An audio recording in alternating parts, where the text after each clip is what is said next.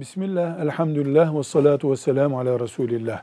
Elimizde Kur'an-ı Kerim dediğimiz kitabın Fatiha suresinden başlayıp Bakara suresiyle devam edip e, İhlas, Felak, Nas suresiyle bitmesi Allahu Teala'nın levh-i mahfuzundaki gibidir diye düşünüyoruz.